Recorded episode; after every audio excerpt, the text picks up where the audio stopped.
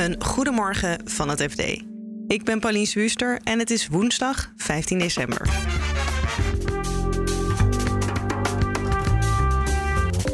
Online broker De Giro werd op de vingers getikt door de Nederlandse bank omdat de IT-systemen niet op orde zijn. Flitsbezorgers als Gorilla's en Flink bezorgen buurtbewoners hoofdpijn. En dus gaat Amsterdam de magazijnen verbannen. Als ze naar het bedrijventerrein moeten, dan hebben ze een probleem. Want ze moeten binnen 10 minuten bezorgen. Dat is hun hele model, hun hele belofte. En dat gaat niet. En die vervroegde kerstvakantie voor basisscholen, die is veel te laat aangekondigd, vindt de onderwijssector. Dit is de dagkoers van het FD. Het grootste beleggingsplatform van Nederland, de Giro, kampt al jaren met IT-problemen. De Nederlandse bank heeft de broker daarom een extra kapitaalseis opgelegd van meer dan 3 miljoen euro. Matthijs Rotteveel is FD-redacteur Financiële Markten. Het is ontstaan omdat het bedrijf heel snel gegroeid is. Ja. Het is eh, ze hebben een eenvoudig IT-systeem aangelegd. Daarna zijn er heel veel klanten bijgekomen. En in plaats van het IT-systeem te veranderen, zodat je heel makkelijk nieuwe klanten kon aannemen, hebben ze gewoon telkens een nieuwe server erbij uh, uh, geplaatst. Een van de mensen die we gesproken hebben noemde het een uh, continu groeiende bloemkool, geloof ik, met allemaal kleinere vertakkingen.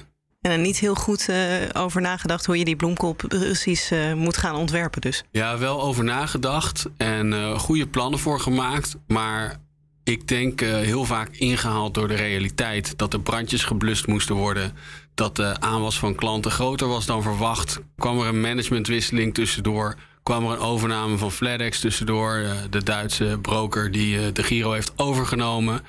Die heeft nu weer andere plannen. Dus er waren wel grote plannen om dingen een keer goed aan te pakken. Alleen die zijn uh, helaas nooit uh, echt in de realiteit gebracht. Maar ze gaan het nu, ze zijn in het proces om het aan te passen. Ja, ze hebben al heel veel uh, geïnvesteerd. Uh, miljoenen in het nieuwe IT-systeem. En nou ja, een voorbeeld was daarvan op 22 november. Het probleem was dat ze die maatregelen namen, een nieuwe beveiligingsprogramma installeerden. En daardoor de site vijf uur niet bereikbaar was op die dag. Dus ze, ze zijn aan de gang. Ze wijten het uitvallen van de site van het handelen die dag aan het installeren van nieuwe cybersecurity. Maar dat pakte op die dag dan even averechts uit. Ja, maar ze zeggen ook dat uitvallen, dat heeft niks te maken met deze IT-problemen waar we deze kapitaalseis voor krijgen. Ze zeggen dat dat los van elkaar staat. Ze geven wel toe dat er IT-problemen waren. Ze zeggen dat die opgelost zijn. En ze zeggen dat ze de klanten extra wilden beschermen en daardoor extra cybersecurity maatregelen hebben genomen. Ja. En dat daarbij een probleem ontstond bij het uh, implementeren van die maatregelen. En uh, dat daardoor de site uitviel. Ja, dat is voor ons heel moeilijk te beoordelen of dat nou inderdaad allemaal zo heel uh, erg gescheiden van elkaar kan worden gehouden. Ja, in ieder geval in de hoofden blijft het ja, gescheiden. Ja, ja, en in de woordvoering zeker. Ja. En hoe ingrijpend is nou zo'n kapitaalseis van de Nederlandse bank? Het is meer een signaal dan dat het uh, in uh, de bedrijfsvoering van de Giro een heel groot probleem zal zijn. Maar het feit dat de toezichthouder optreedt en dit signaleert, uh, ja, dat geeft natuurlijk wel wat aan. En in hoeverre moeten klanten van de Giro zich hier nu druk om maken? Nou, die hebben zich wel druk gemaakt toen ze een dag niet konden handelen. De Giro zelf zegt, als wij echt problemen hadden, gebeurde dit veel vaker je moet hopen dat dat inderdaad uh, het geval is. Dat die, niet echt die problemen nog steeds bestaan en dat het vaker uitvalt. Matthijs Rotteveel is FD-redacteur Financiële Markten. Amsterdam gaat de magazijnen van flitsbezorgers weren uit de stad. De eerste darkstore die weg moet, krijgt deze week een brief op de mat. Lisa van der Velde is FD-verslaggever en was voor één dag ook flitsbezorger. Eigenlijk is een darkstore een soort mini-supermarkt waar klanten niet in mogen, maar alleen couriers. En die couriers die staan de hele dag te wachten tot ze een bestelling binnenkrijgen van, nou ja, uh, consumenten. Sommige mensen vinden dat luie mensen. Anderen zeggen ze gaan voor gemak. Ja. Uh, die zoiets hebben van, nou, ik wil nu bananen, avocado, een fles whisky. Uh, en die bestellen dat. En die couriers, die gaat het als een malle, gaat hij dat in die winkel bij elkaar verzamelen. Ja. En daarna fietst hij ermee weg op een elektrische fiets. En het doel is dan uh, 10 minuten, binnen 10 minuten na de bestelling ook echt de bezorging. En omwonenden hebben er veel last van?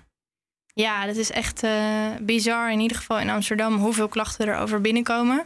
Uh, wethouders zeggen echt dat ze worden overspoeld. En er zijn ook al allerlei klachtenprocedures en heel veel bewoners die zich hebben verenigd en brieven schrijven. En het gaat vooral om overlast van de couriers die daar dus staan te wachten en ook veel staan te blowen schijnbaar. En dan ook weer nou ja, sigaretten achterlaten en veel rotzooi. Ja.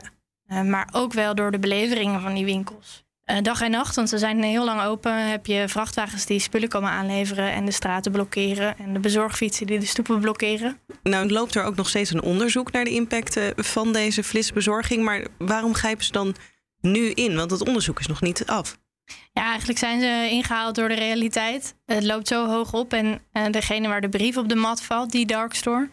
Uh, daar zijn zelfs uh, vechtpartijen of knokpartijen geweest. Voelen oh. bewoners zich geïntimideerd. Gaat er bijvoorbeeld om een, uh, een gay koppel dat zich niet veilig voelt. En ik heb ook wel met bewoners gesproken die zeggen: ja, mijn dochter moet gewoon door een haag van mannen de voordeur in. Dat voelt voor ons niet goed. Ja. Um, dus ik heb het idee dat de klachten gewoon enorm hoog oplopen. En Amsterdam nu gaat kijken wat ze kunnen binnen de regels die er zijn. En dat wordt nog wel spannend. Ja, want tot nu toe zeiden wethouders: we kunnen eigenlijk niet ingrijpen, want het is te nieuw en er is niet echt een juridische basis. Hoe, hoe doet Amsterdam dat dan?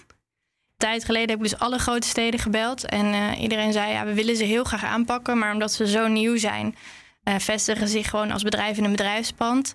Uh, zonder dat ze een mobiliteitsplan moeten indienen of allerlei andere dingen die supermarkten wel moeten.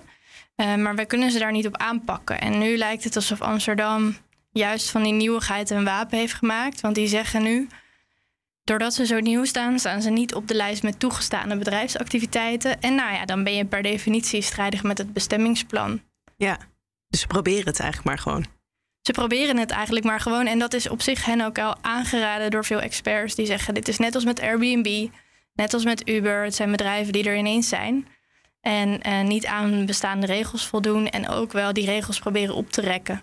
Kijken hoe ver ze komen, wanneer ze uh, tegenkrachten krijgen. En ik heb één lector gesproken en die zei: ja, gemeentes moeten dat andersom ook gaan doen. Zij moeten guerrilla-politiek gaan voeren. Ja, dus uh, geef ze een koekje van eigen deeg eigenlijk. Ja, en kijk maar waar het schip schandt. Maar je kan best bedenken dat als Amsterdam zijn zin krijgt en misschien die andere steden ook. En dat, daar gaat echt nog wel even tijd overheen. Uh, maar als ze naar het bedrijventerrein moeten, dan hebben ze een probleem. Want ze moeten binnen 10 minuten bezorgen. Dat is hun hele uh, model, hun hele belofte. En dat gaat niet. Nou wordt er ook enorm veel geld gepompt in deze flitsbezorgers. Ik kan me voorstellen dat beleggers zich dan ook een beetje druk moeten of gaan maken. Nou, dat zou niet raar zijn. Eh, er zijn momenteel uh, ongekende bedragen die hierin worden gestopt. Gorilla's is de snelste unicorn ooit. Dus nu 1 miljard waard binnen een mum van tijd. Gateer is inmiddels 7,5 miljard dollar waard. Dat is meer dan Deliveroo. Um, dus ja, er wordt echt enorm veel geld in gepompt. Maar hoe meer regelgeving er op hen afkomt, hoe minder aantrekkelijk het natuurlijk is als investering. Want je weet niet waar het eindigt. Lisa van der Velde is FD-verslaggever. Basisschoolleerlingen krijgen een langere kerstvakantie die volgende week al begint. En die pas net is aangekondigd. Dat dat besluit zo laat komt en dat ze daardoor amper nog iets kunnen regelen, vindt de onderwijssector onverteerbaar merkt FD-redacteur onderwijs Ardy Vleugels. Vakbonden en de schoolbesturen allebei, die waren al geïrriteerd, want die hadden nog helemaal niks gehoord uh, van het kabinet, terwijl de geruchten over de sluiting natuurlijk heel hardnekkig waren. Maar zij moeten die dan vervolgens gaan regelen.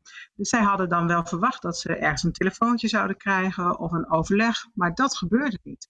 En toen zagen ze aan de ene kant een Arie uh, Slop twitteren nou, wat mij betreft hè, doen we er alles aan om de scholen open te houden. En vervolgens zagen ze een Hugo de Jonge in het journaal van nou, de optie ligt wel op tafel hè, in verband met uh, de nieuwe virusvariant. Dus voor hen waren er ook nog tegengestelde berichten. En zij hebben echt tot op het laatst niet geweten wat er van hen uh, verwacht ging worden. Ja, ik zou echt enorm gefrustreerd zijn als ik in het onderwijsveld zet. Dat je denkt, ja, zeg dit dan gewoon wat eerder. Die frustratiegevoelens die voel je ook echt wel als je met de sector praat. Die, die zijn er ook echt. En ze zeggen wel, het is wel vaker zo geweest tijdens de coronacrisis dat er maatregelen pas op het laatst uh, hè, uh, bekend werden. Of dat ze onduidelijk zijn en dat we echt in de praktijk nog moeten uitzoeken hoe het zit. En dat stapelt nu ook op, die frustratie, naar het feit dat ze zeggen van ja, dan helemaal, gezien de moeilijke situatie en gezien het feit dat we de hele tijd al meeveren met wat er gebeuren moet. Hè, als je dat stapelt nu, dan is de rek er echt wel uit. Hardy Vleugels is FD-redacteur onderwijs.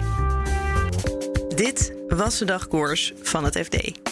Op fd.nl kun je meer lezen over deze onderwerpen en volg je natuurlijk het laatste financieel-economisch nieuws.